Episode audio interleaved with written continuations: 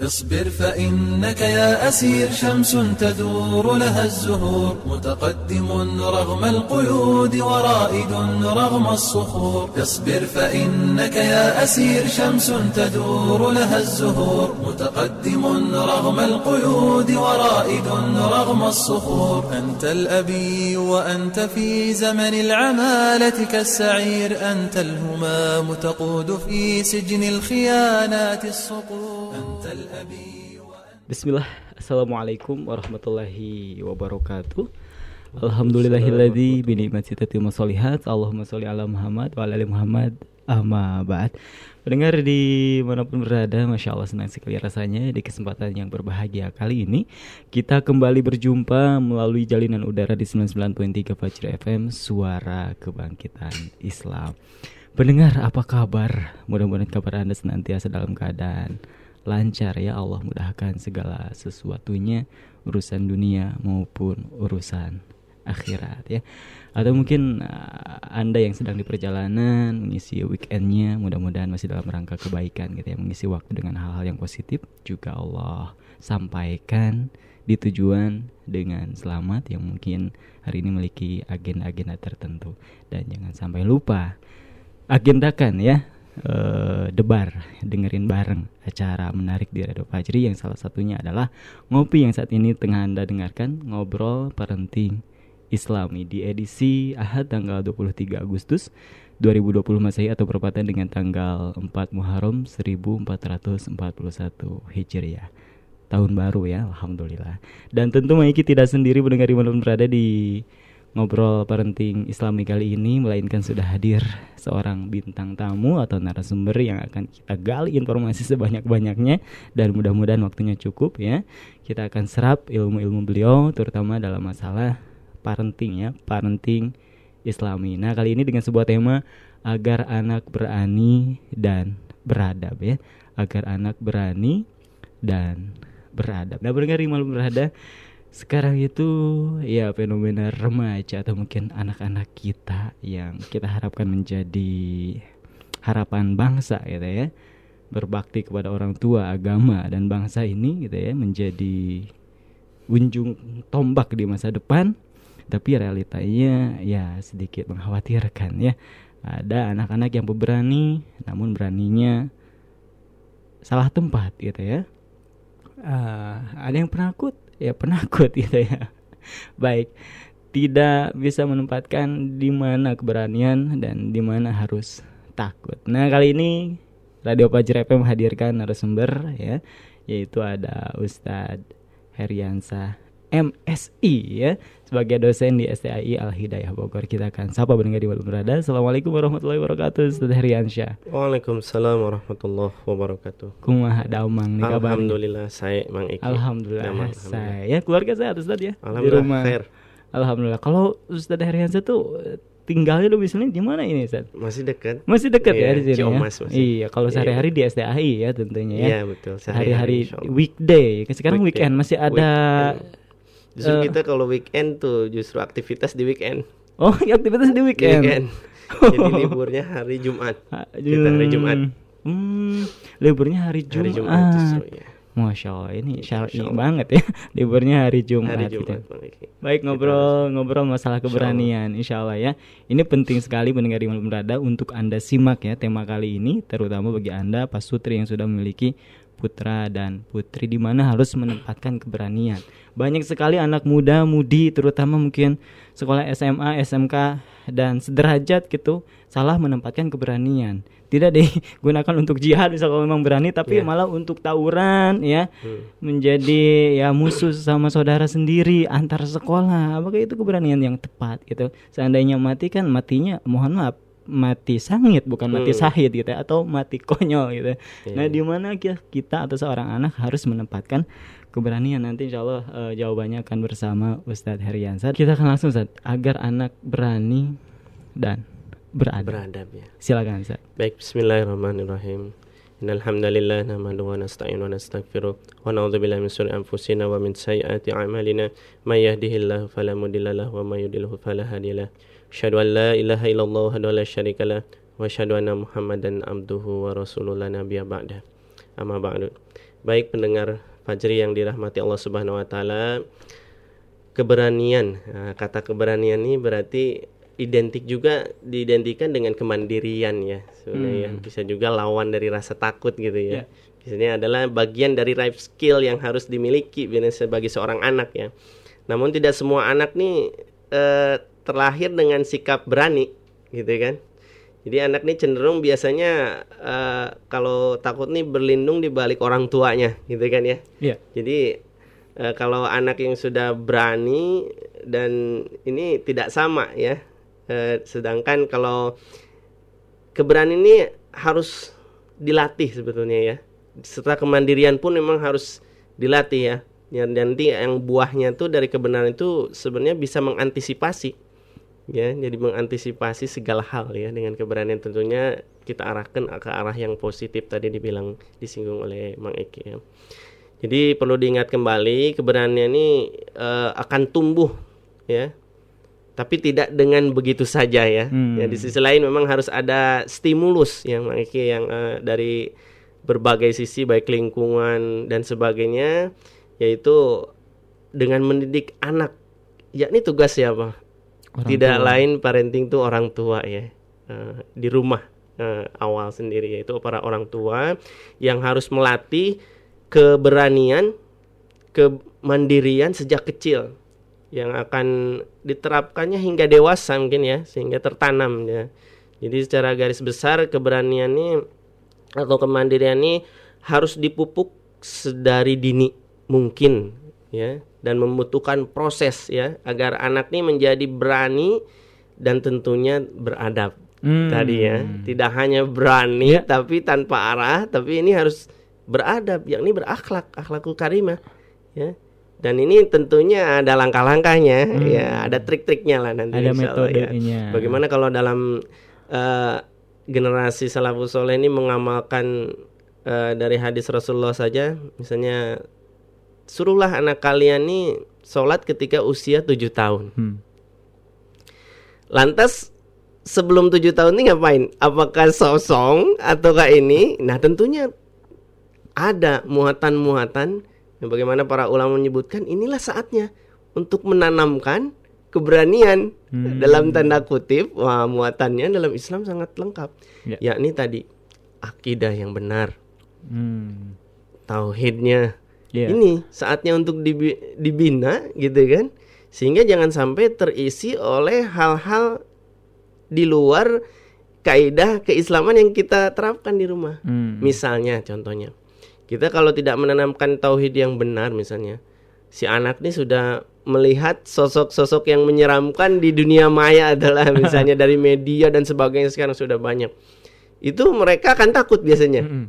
jangankan untuk berani eh, untuk apa gitu? Untuk ke belakang rumahnya saja misalnya buang air kecil tuh biasanya takut kalau anak-anak ya kalau sudah mengenal tokoh-tokoh misalnya hantu apalagi misalnya kalau di Indonesia gimana hantunya? Variannya banyak banget.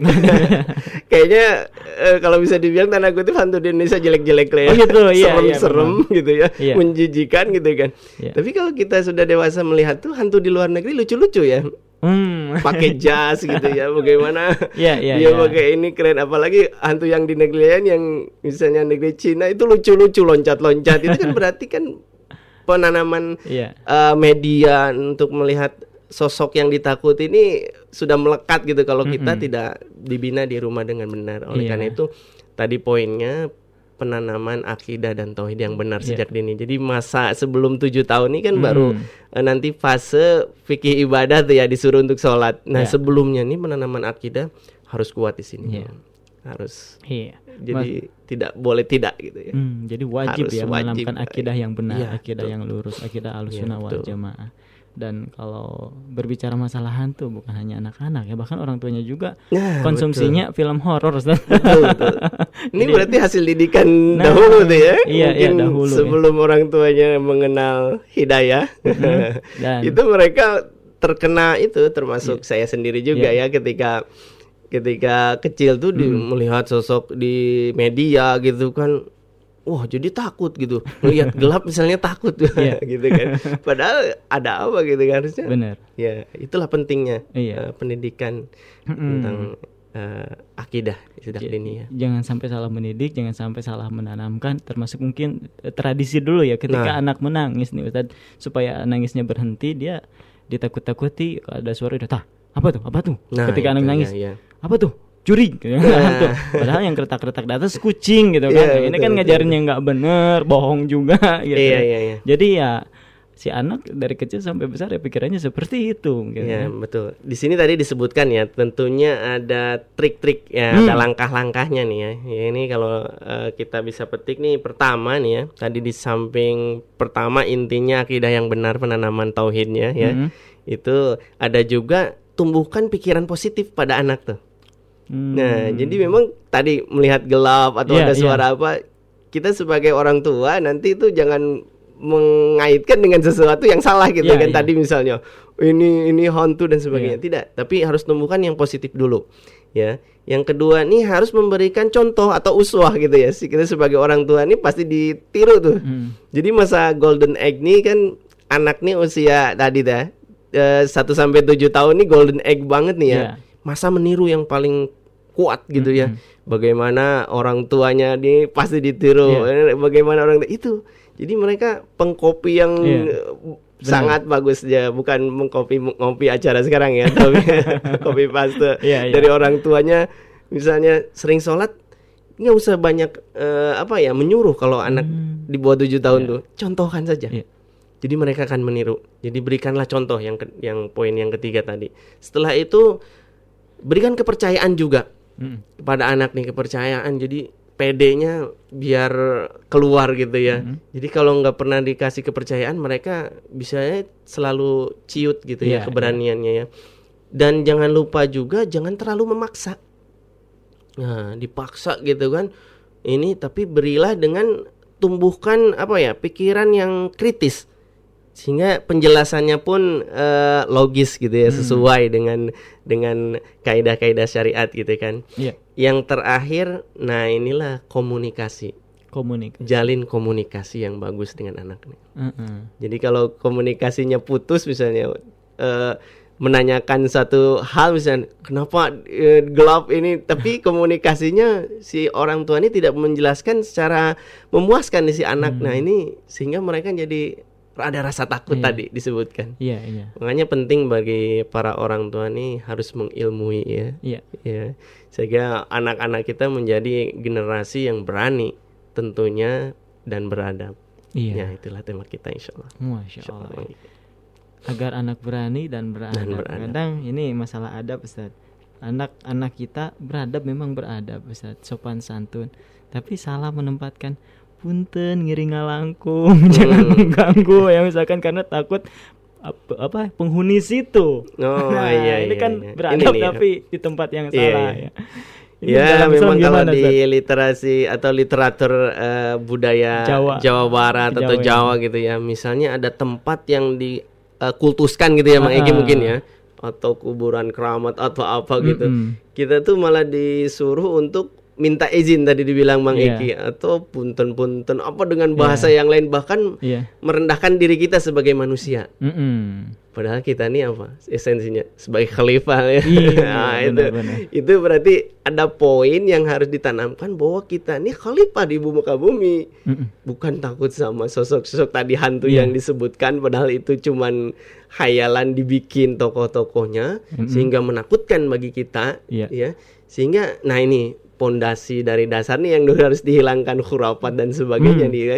Jadi nilai-nilai ini harus tertanam sejak dini, tapi kalau sudah dewasa nih pengertiannya eh, berat nih ya. Jadi memang jatuhnya khawatirnya nanti kepada kesyirikan. Mm-mm. Sehingga kalau menemukan tempat atau yang dikultuskan tuh harus memberikan sesaji. Nah, itu kan lebih fatal ya. Iya. Sehingga mereka merasa rendah bahkan ini berawal dari ketidakberanian. Dalam Iya. artian takut kalau Ah. melewati tempat keramat tadi. Iya, Ini takut. benar-benar harus penanaman akidah yang benar dulu sejak Iya. dini insya Allah. Mm-mm. Generasi mendatang insya Allah berani mudah-mudahan. Amin. Takut terjadinya sesuatu bisi cilaka misalkan Nah, itu. orang Sunda gitu ya Ustaz, Nah, ya. itu kan bahaya itu kan. Iya, Jadi- ketika melewati pohon beringin yang dianggap sudah begitu Nah, tua, itu. gitu ya, dia ada dianggap ada penunggunya Iya, dan betul. sebagainya. Bahkan ada yang memberikan sesajen Nah, berupa makanan-makanan, cikopi. Padahal Betul, masalah betul, cikopi betul. mah Iki juga beki Iya, ya suka, betul. gitu. ya. Padahal makanan-makanan tersebut ayam bakar, bakar Iya. kakek ada yang lebih membutuhkan saudara-saudara kita Betul, yang mungkin berhari-hari nggak makan. Ini dikasih sama mungkin karuhun orang yang sudah meninggal. Nah, mungkin udah beda lagi beda. Nah, inilah tadi penanaman akidah dari sejak dini. Heeh. Mungkin eh, orang-orang terdahulu tidak mendapatkan ilmu syar'i Iya. secara ini tentang akidah, bagaimana tauhid, eh, uluhiyah, rububiyah dan sebagainya sehingga eh, para anak sekarang mudah-mudahan diharapkan para orang tua yang lebih memahami tentang ilmu parenting nih ya. Hmm. Kami ini ya selaku eh, kembali ke al hidayah nih ya dulu ketika saya sendiri gitu ya Ya. sebelum dapat hidayah misalnya ya berarti kan masih jahiliyah lawannya gitu ya Hmm. kalau belum dapat hidayah itu mengtakutkan tokoh-tokoh hantu itu mengkultuskan tempat yang seram gitu akhirnya setelah mendapat hidayah ya salah satunya mungkin masuk kampus al hidayah Ya, gitu ya. di di situ dipelajari ilmu ilmu syar'i Heeh. sehingga tokoh-tokoh hantu dan sebagainya itu semua ternyata dusta. Iya, iya. Kita lebih menakutkan ya lo Allah Subhanahu wa taala yang maha segalanya gitu ya, Iya. yang maha mengatur segalanya, bagaimana akidah yang benar sehingga rasa takut tadi hilang Hmm. dengan sendirinya. Sehingga kita lebih murni akidahnya, Iya. terhindar dari tadi khurafat dan sebagainya, harus sesaji dan sebagainya, mempelajari bagaimana kita nih sebagai manusia nih khalifah fil ard, sehingga Hmm. kita mulia dibanding makhluk yang lain. Penguasa, ya. Penguasa. Jadi kita yang memang- punya wilayah, yang Iya, punya kawasan. Betul Bang Ege. Jadi kita memang harus benar-benar pede sebagai khalifah di muka bumi ini. Iya, iya. Jangan merendahkan tadi misalnya punten-punten misalnya bahkan Iya. kita merendahkan dibilang anak apa gitu yang mau lewat gitu kan ya. Kalau misalnya di bagian Iya. daerah menyebutkan itu Aduh. merendahkan Mm-mm. manusia sebagai khalifah. Sehingga bagaimana musuh-musuh kita gitu kan dari karangan jin pun mereka memanfaatkan ini kalau ini bener nih tempat yang dikultuskan dikasih Hmm. Iya, sesaji ini bener-bener jadi Iya. angker gitu seolah-olah Iya. ada penunggunya gitu ya Iya. Miki. sehingga rasa takut nih Ya. bener-bener jadi gitu di di kalangan kita padahal Iya. ini tadi disebutkan misalnya pohon beringin yang besar sehingga orang tuh tidak mau apalagi mau menebangnya gitu kan sehingga Iya. mereka mendekati aja harus izin Iya, bagaimana padahal itu Iya. mengurangi estetika misalnya penataan taman tapi Iya. harus Iya. mau menebang aja harus ada Iya. izin sesaji wah itu kan sudah menyimpang rasa Iya. takutnya bukan sama Rob semesta alam lagi Iya. sehingga hanya sosok pohon gitu ya Iya, iya, iya. yang dia tuh boleh kita tebang sebagai kita ini layaknya pohon biasa gitu kan. Hmm. Sehingga penanaman keberanian itu pun harus sejak dini. Benar, benar. Kalau sudah melekat tuh biasanya agak susah. Sehingga harus sejak dini lah Hmm. menanamkan keberanian. Betul ya. Minta izin sama pohon, izin lewat, tapi giliran diizinin silakan lari juga. Nah, gitu. ada yang jawab silakan. Ada yang jawab gitu ya. Tapi Ustaz masalah goib kan Islam sendiri salah satu dalam rukun iman ya percaya kepada hal yang goib Iya, gitu ya. Allah sendiri yang maha goib gitu. Jin sendiri kan goib ya sifatnya. Apakah dalam hal seperti ini kan ini masuknya ke dalam ranah mistis ya dunia mistis mungkin ya hal yang mungkin di luar nalar di luar inilah ya jangkauan kita dalam hal seperti Islam hal seperti ini Islam menyikapinya seperti apa Ustaz percaya hal yang seperti ini apakah ini memang ada ulah jin atau seperti apa iya. Tentunya hal ini sangat asasi banget Mang Iki. Hmm.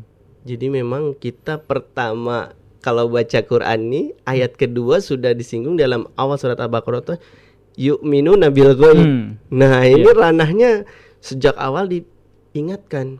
Ya. Yu'minu nabil ghaib baru tuh yang lainnya Iya. tuh ya. Nah, ini ranah gaib nih kan ranahnya bukan ranah pikiran Iya. atau akal gitu kan. Hmm.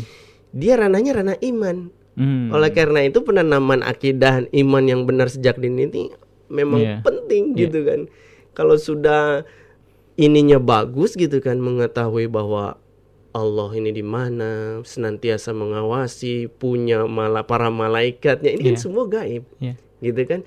Kalau ditanamkan sejak dini dari anak-anak nih mereka pasti tumbuh keberaniannya. Hmm. Jadi sosok-sosok hantu yang tadi disebutkan menjijikan misalnya di Indonesia berbagai macam yang itu itu sudah dinafikan oleh dia. Hmm. Karena dia sudah kuat Iya, ya iya. penanaman akidahnya karena memang semuanya yang gaib ini sudah jelas gitu Hmm. kan walaupun tidak terlihat tapi terasa keberadaannya Iya, iya. senantiasa mengawasi kita Iya, gitu kan iya. senantiasa ini bahkan ke tempat yang disebutnya angker pun kalau dia yang akidahnya sudah kuat sejak dini itu mereka nggak akan ada rasa-rasa takut selain Hmm. kepada Allah Subhanahu Wa Taala Insya Allah. Iya.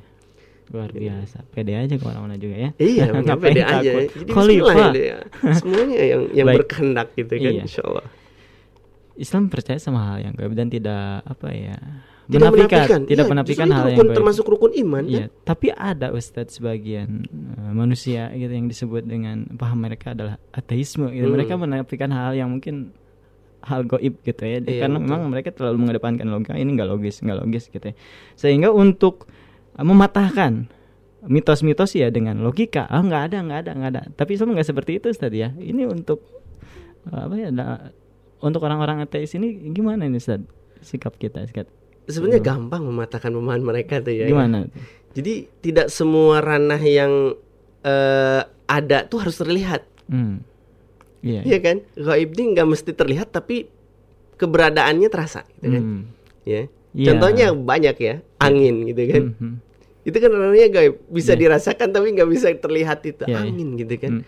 banyak jadi kalau yang pemahaman yang sudah ada yang ateis dan sebagainya ini eh, pemahaman yang sangat terbelakang sebetulnya Oh. bukan modern gitu kan justru terbalik gitu ya Baru mikir berarti iya ya. betul mereka baru mikir gitu bertanya di mana esensi Tuhan katanya ah Tuhan berarti nggak ada Iya, itu sangat terbelakang sebetulnya iya, iya. bukan modern dibilang Hmm, modern Justru Bisa lah Islam yang gitu. modern yang membawa wahyu ini ya. Betul.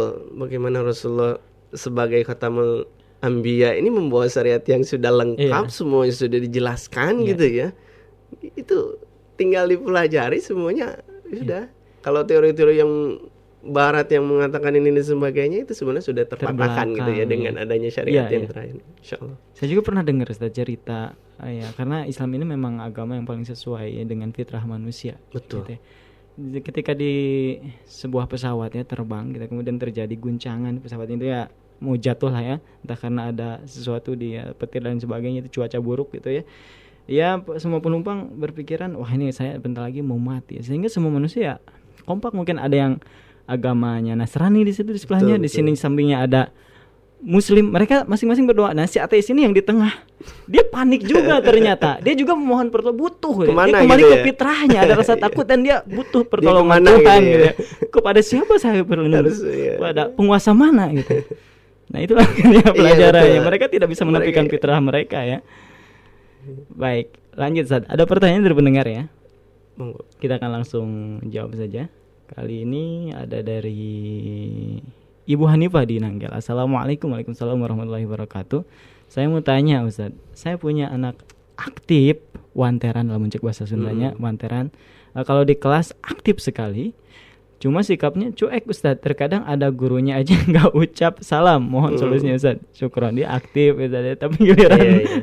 diputuin mungkin ada Iya. gurunya nggak aktif gitu ya, off. Iya. Gimana, memang Ustaz? Fitrah sebagai anak tuh memang eh, aktif ya. Mm-mm. Ya, mau kalau ada yang misalnya eh, aktif dalam artian masih positif itu masih bisa kita arahkan gitu ya dengan dengan nilai-nilai Islam tadi. Tadi memang ada beberapa eh, trik kan ya disebutkan misalnya. Nah, di sini berarti harus misalnya menumbuhkan eh, hal-hal yang positif dibiasakan tentunya dengan memberikan contoh uswah di rumah dulu bu Hmm, misalnya ibu iya. di rumah senantiasa mengucapkan salam kalau mau masuk rumah si anaknya biasanya dia meniru gitu Iya. ya begitupun akan terbawa nanti di lingkungan sekolah Iya, gitu iya. ya ketika dia mau masuk ke mana pun dia misalnya dengan mengetuk pintu dan mengucapkan salam Iya. pasti ya itulah pentingnya memberikan contoh ya parenting nih mereka eh, pengcopy paste ya Mm-mm. pencontoh yang paling ulung kalau anak tuh di Mm. usia golden age tuh ya Iya, iya, sehingga iya. mereka melihat apa kebiasaan sebetulnya kalau anak tuh ada yang membilang tuh itu cerminan orang tuanya Hmm. Jadi, Jiplakannya. jiplakannya. Ya. jadi kalau ada sesuatu dengan anak Ya. perbaiki itu orang tuanya juga Iya, iya. Ya, sehingga mereka cetakannya ah, tercetak baru Iya, lagi duplikatnya ya. duplikatnya kebiasaannya baru dan sebagainya Iya. Iya. Hmm, jadi diajari pertama memang harus diajari kemudian diajari juga dengan bukan hanya papatah bukan hanya teori gitu ya. Nah, nah tapi dengan contoh, Contoh. ya, dengan Anak uswah ya. Betul. Baik, demikian ya pendengar di mana pun berada. Eh, jawaban untuk Ibu Hanifah di Nanggala dan memang ada ya memang ketika guru ngajar si anak itu ya acuh tak acuh. Iya, cuek, cuek Kalau bebek. dari psikologi kan macam-macam ya. Hmm. Anak tuh ada yang eh, auditori, kalau dalam pendidikan tuh kinestetik, ya, ada visual. Iya. Ada dia tuh mungkin kalau lebih ke kinestetik geraknya lebih ini Iya, ya, iya. gitu ya, motoriknya lebih ini gitu. Ada nih anak yang memang dia senangnya mendengar gitu kalau ini Iya. mendengar, pendengar yang baik auditori misalnya. Iya, iya. Ada juga ya memang kita harus pahami karakter si anak juga Oh.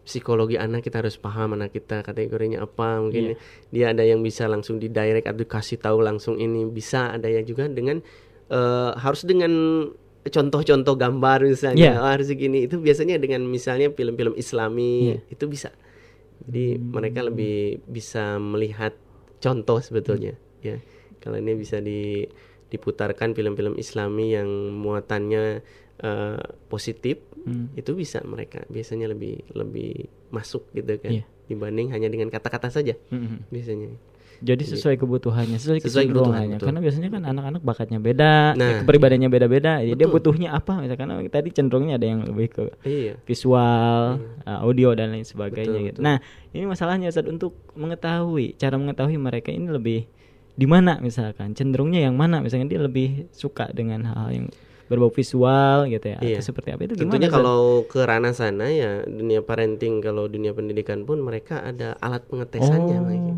iya gitu ya. sehingga konsentrasi anak tuh lebih cenderung ke mana gitu ya Kalau Nanti dilihat dari kebiasaannya bisa juga nggak? bisa dia kalau secara ini kalau guru-guru parenting yang sudah pengalaman gitu ya dari gerak-gerik pun sudah terlihat Hmm. biasanya ya Iya, iya. si ini gaya eh, penerapan pembelajarannya lebih cocok yang mana yang mana sehingga ada pengelompokan Iya, gitu ya iya. sehingga bagaimana kita juga bisa menanamkan nilai-nilai keberanian ini pas gitu pada Iya. porsinya Hmm. karakter si anak demikian tapi memang bagusnya dan eh, ininya semuanya ranah motorik visual dan sebagainya dikuasai Hmm. itu lebih top lagi tuh anak Jadi multi talent multi talent jadi anaknya tuh aktif tapi terarah positif Hmm. Nah, sehingga inilah yang diharapkan oleh kita ya, anak-anak yang eh, berani Iya. dan beradab tentunya. Iya.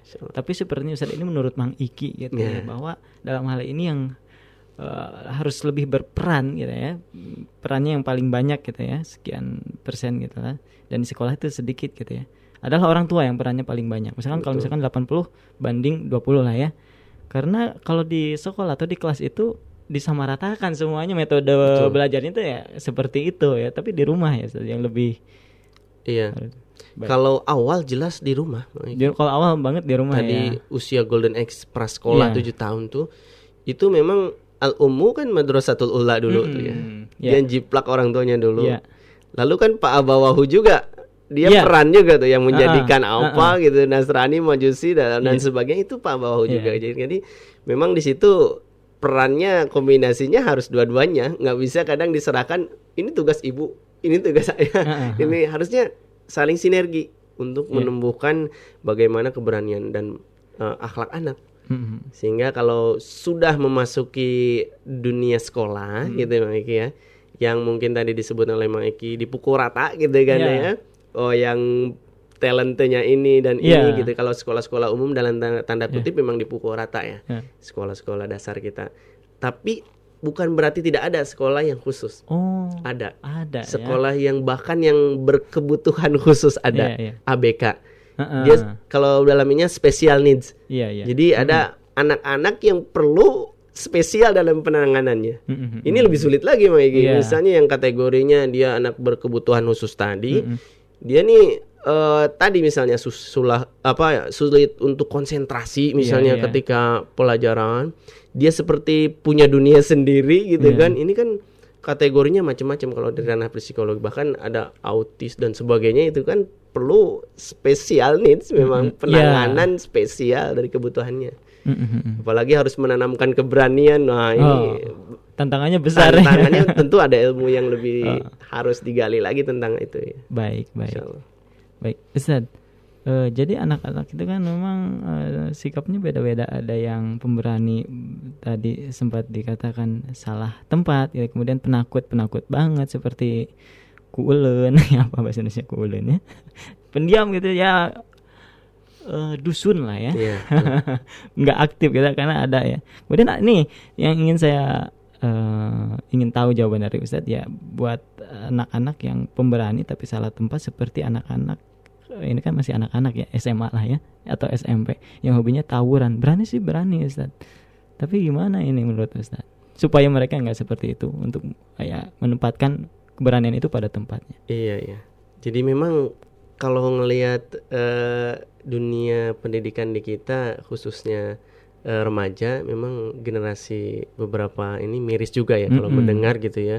Mereka berani cuman tak terarah gitu Iya. keberaniannya. iya Sehingga bagaimana para orang tua ini menjadi khawatir kalau menyekolahkan dalam tanda kutip sekolah-sekolah tertentu yang terkenalnya mungkin tawuran dan Hmm. sebagainya. iya Sehingga nih perlu eh, beberapa pihak yang harus dilibatkan nih Mang kalau terkait dengan Oh. sudah sudah remaja ini kategorinya kan. Kalau sudah SMA, SMK dan Iya, sebagainya gitu SMP.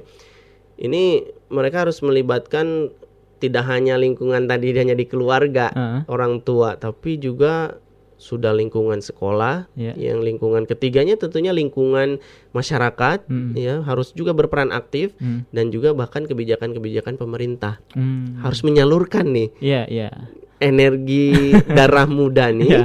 keberaniannya jangan sampai tersalah salurnya Mm-mm. sehingga mungkin eh, di sini punya banyak ya treatment yang harus dilakukan Iya. misalnya melatih untuk ketangkasan mengadakan lomba-lomba yang positif Hmm. sehingga mereka tersalurkan arahnya kalau misalnya dia talentanya untuk misalnya bela diri itu kan bisa disalurkan ke bela diri bela diri yang benar-benar positif gitu kan Iya. sehingga eh, tenaganya tuh benar-benar terarah gitu ya Iya, iya. tidak untuk melukai sesama gitu kan Iya. nah ini yang tentunya tadi porsi kalau misalnya ketika sekolah dasar tidak mendapatkan porsi pendidikan parenting agama yang baik itu saatnya. Tidak ada kata terlambat saat remaja pun harus penanaman akidah yang baik. Mm-mm. Nah, biasanya yang tawuran dan sebagainya ini eh, minim penanaman akidah yang baik sejak dini, iya. Adab-adab dan keberanian sehingga salah dalam penerapannya. iya. Kalau kita kan sebagai misalnya kaum muslim ini melukai muslim yang lain bagaimana hukumnya? Jadi kalau ini melukai perasaan saja tidak boleh dalam Islam, apalagi melukai fisik gitu iya kan ya iya iya. itu sangat dilarang gitu kan ada hukumnya ada konsekuensi harus ditempuh gitu ya sehingga Hmm. kalau mau berbuat mikirnya mungkin ratusan atau bahkan ribuan kali lah Mm-mm. sehingga dia keberaniannya lebih terarah gitu Iya. Mang Egi. Baik. Ustaz terkait dengan apa ya keberanian ini. Kemudian anak muda ya menyimbolkan bahwa keberanian ini ya dengan gaya seperti lagi ngerokok, ya, ngisep rokok atau lagi ya nyengit rokok gitu. Itu katanya itu simbol keberanian atau lambang keberanian atau lambang Betul. kelelakian. Padahal kalau kita lihat tulisan di rokok gitu ya di bungkusnya itu eh, rokok dapat menyebabkan impoten. Hmm. Impoten kan kita tahu bahwa impoten adalah penyakit ya atau Betul, kehilangan betul. kejantanan. Jadi eh, rokok itu bukan lambang ke berani atau kelelakian, Iya. lambang ketika seseorang sudah kehilangan kejantanan Betul, gitu. ya. betul, betul. Nah, menurut Ustaz apakah tepat lambang keberanian itu adalah dengan rokok, Eh. mungkin minum? Karena kan gengsi juga mereka begitu Ustaz, Betul. gayanya. ini termasuk konspirasi iklan Mang. Konspirasi iklan. konspirasi iklan jadi Oh. ketika saya dulu kanak-kanak juga tahun ya 90-an gitu kan kalau ngelihat iklan-iklan nah ini bahaya nih ya korban iklan nih ya. Ya. Jadi sosok kegagahan tuh tadi dibilang dengan merokok misalnya. Heeh. Tapi saya teringat dengan eh, apa ya salah seorang dai kita yaitu Agim pernah menyebutkan begini Agim ya ketika kenapa sih nggak ngerokok gitu kan lambang kegagahan kamu mah banci katanya nggak ngerokok gitu Heeh. eh kata si A pas ngelihat banci justru banci yang pada ngerokok gitu ini kan jadi salah Iya, gitu kan iya. persepsinya ya itulah Heeh. jangan sampai kita nih termakan oleh konspirasi iklan. Mm-mm. Bagaimana iklan itu dibuat ada pesan untuk di sana, padahal hakikatnya melemahkan gitu Iya, kan ya. iya. Sehingga bagaimana yang disebut sosok gagah itu dengan rokok ternyata terbantahkan gitu kan ya. Justru yang gagah itu harusnya jangan merokok, Iya. misalnya minum madu, Iya. olahraga. Nah, itu justru kalau merokok tuh justru malah bikin badan susah kekar gitu, malah nafas terengah-engah harusnya Hmm. begitu ya. Tapi karena memang konspirasi iklan yang ada misi di baliknya, Iya. jangan sampai generasi kita nih termakan oleh Iya. itu. Sehingga ini perlu penyadaran parenting nih Betul, tentang ini. Kesehatan pun penting. Iya, Sehingga tapi kalau ngopi masih boleh ya, tanpa rokok nih. Ngopi Seperti boleh. kita di studio lagi pada ngopi nih betul betul nih Boleh. ya? acara kopi selagi tidak berlebihan ya kopinya itu bahkan kalau ini ada dari sisi kesehatan perlu juga kafein misalnya itu untuk eh, kesehatan dan Iya. sebagainya asal syaratnya kalau dalam Islam kan halalan toibat dan tidak berlebihan Iya. ya oh, itu Mm-mm. jadi pas pada porsinya insya Allah Iya. kopinya Baik. Jadi bahas kopi saja. iya jadi memang keberanian ini semuanya ya Iya. jadi kita jangan berani tanpa arah Mm. jadi beraninya harus terarah Baik, baik. Ustaz, insya ada pertanyaan nih dari pendengar masih melalui WhatsApp kali ini ada dari eh, penanya lah ya belum menyebutkan nama dan domisili namun kita akan bacakan terlebih dahulu pesannya. Assalamualaikum Pak Ustadz. Waalaikumsalam warahmatullahi wabarakatuh. Mohon maaf, gimanakah menghadapi seorang anak yang selalu menangis yang didahulukan ada apa-apa nangis. nah ini Hmm, iya, iya. cengeng ada atau mungkin ya beberapa curik gitu ya. Iya, iya.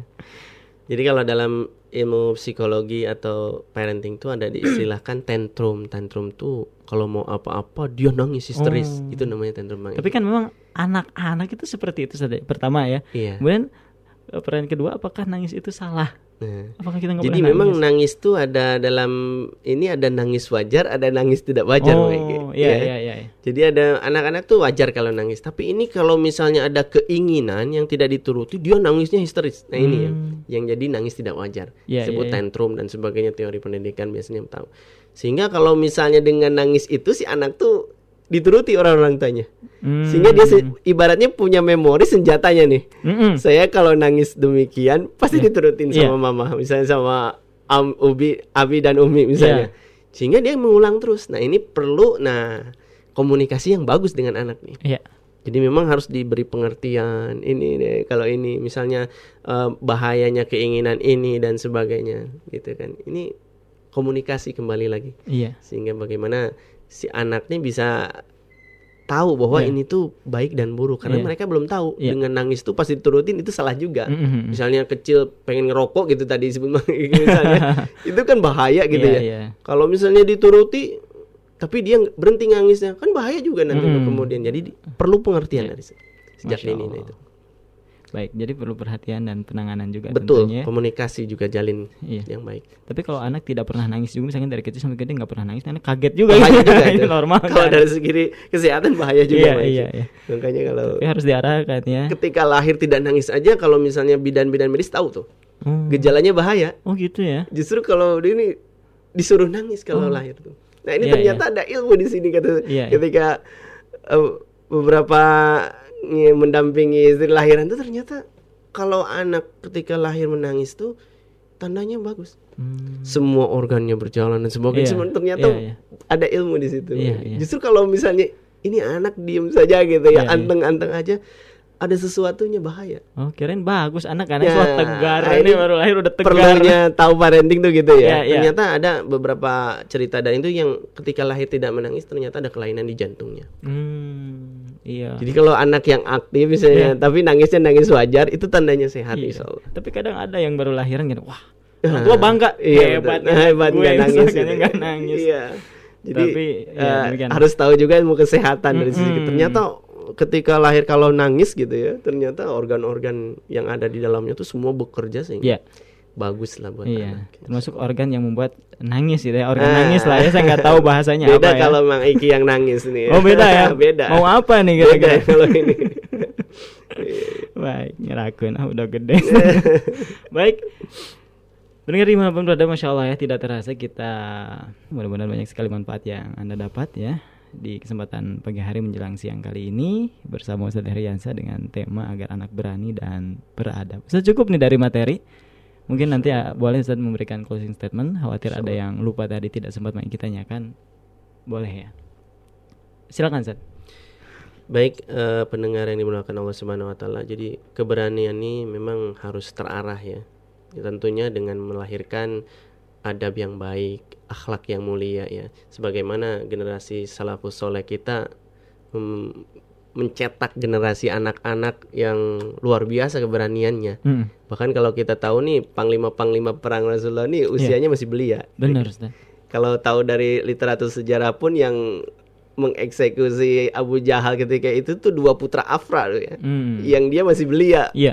Ini keberanian macam apa yang Benar. ditanamkan oleh orang tuanya ketika itu gitu kan. Sampai bagaimana ketika terjadi gitu ya. Peperangan padahal beliau belum pernah melihat gitu ya sosok yang memusuhi Rasulullah gitu kan ketika dia melihat. Tapi beliau ini dua anak muda waktu itu di samping Abdurrahman bin Auf nih bertanya wahai paman mana sih katanya Abu Jahal kan ketika itu Abu Jahal tuh Hmm. rajanya kaum Quraisy gitu kan Iya. ya ketika itu ada apa wahai gerangan wahai pemuda nanyakan antum menanyakan Abu Jahal saya dengar beliau nih katanya apa sangat gencar memusuhi Nabi ketika di Mekah sehingga saya nih dengan adik kakak ini berlomba-lomba ingin memeranginya dan Iya. kalau bilang baiklah katanya Abdurrahman bin Auf ketika itu di atas kudanya saya beritahu kalau sudah terlihat ternyata keberanian yang luar biasa ketika diperlihatkan sosok eh, musuhnya musuh Allah Subhanahu wa taala ya ketika Hmm. itu memang Fir'aunnya kaum ini itu termasuk Abu Jahal ketika mereka melihat padahal Abu Jahal ini ibaratnya dilindungi oleh pengawal-pengawalnya dan pakai baju zirah besi dan sebagainya ditunjukkanlah Hmm. dialah tuh Abu Jahal musuhnya.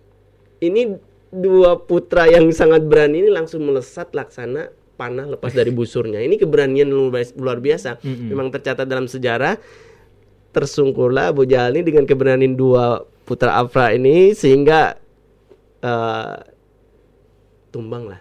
Iya. Dan memang ini luar biasa keberanian. Bagaimanapun Usama bin Zaid pun ter- pernah jadi Iya. panglima yang Iya, muda, muda, ya. sangat muda gitu ya. Aduh, didikan siapa? Nah Rasulullah. inilah pendidik Termasuk- yang paling top gitu kan. Iya. Sehingga bagaimana keberanian yang terarah tadi jangan sampai keberanian jadi merusak, Iya. tawuran dan sebagainya, tapi benar terarah. Hmm. Tentunya dengan aturan-aturan. Adapun tips yang terakhir nih ya, eh, tadi pertama nih harus penanaman akidah yang benar dulu, tauhid yang benar. Kedua tumbuhkan pikiran positif, berikan contoh Iya. atau uswah gitu ya, berikan kepercayaan juga pada anak tuh ya biar berani gitu ya. Jangan terlalu memaksa. Hmm. Ada saatnya tadi misal kalau hiperaktif dan sebagainya harus dengan eh, tumbuhkan pikiran yang kritis dan positif. Iya. Dan terakhir jalin komunikasi, ini penting. Ya, ada kalanya dengan anak nih komunikasi harus dekat. Makanya ada eh, ilmu psikologi dalam Islam nih, didiklah anak kalian nih tujuh tahun nih laksana raja, Hmm. sayang-sayangan gitu Iya, ini iya.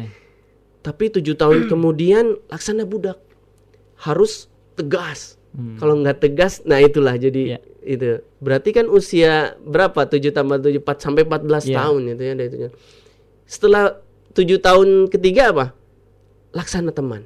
Hmm. Jadi kalau sudah remaja kalau dipaksa-paksa bisa berontak nah enggak kayak teman. Jadi gaya komunikasinya harus dirubah dong. Iya. Nah, inilah tugas para orang tua harus memahami bagaimana ilmu psikologi dalam parenting anak Iya. sehingga keberaniannya ketika remaja pun tadi tuh kalau bahasanya komunikasinya dari hati ke hati kalau sama remaja gitu ya seperti Hmm. teman insya Allah lebih Iya, lebih iya. mereka mengerti baik demikian Baik. Bang Eki insya Allah Masya tak Allah. terasa Kita menemani pendengar. Iya. Mudah-mudahan banget Ustaz ya. Syukuran nih atas ilmunya. ngopinya juga nih insya Allah Baik Ustaz tidak kapok ya untuk eh, part selanjutnya mudah-mudahan kita diberikan umur ya untuk senantiasa menyuarakan kebenaran gitu Siap, ya. siap, Dan pendengar yang berada, terima kasih atas perhatiannya. Jazakumullah khair. Mudah-mudahan banyak sekali hal yang kita dapat ya.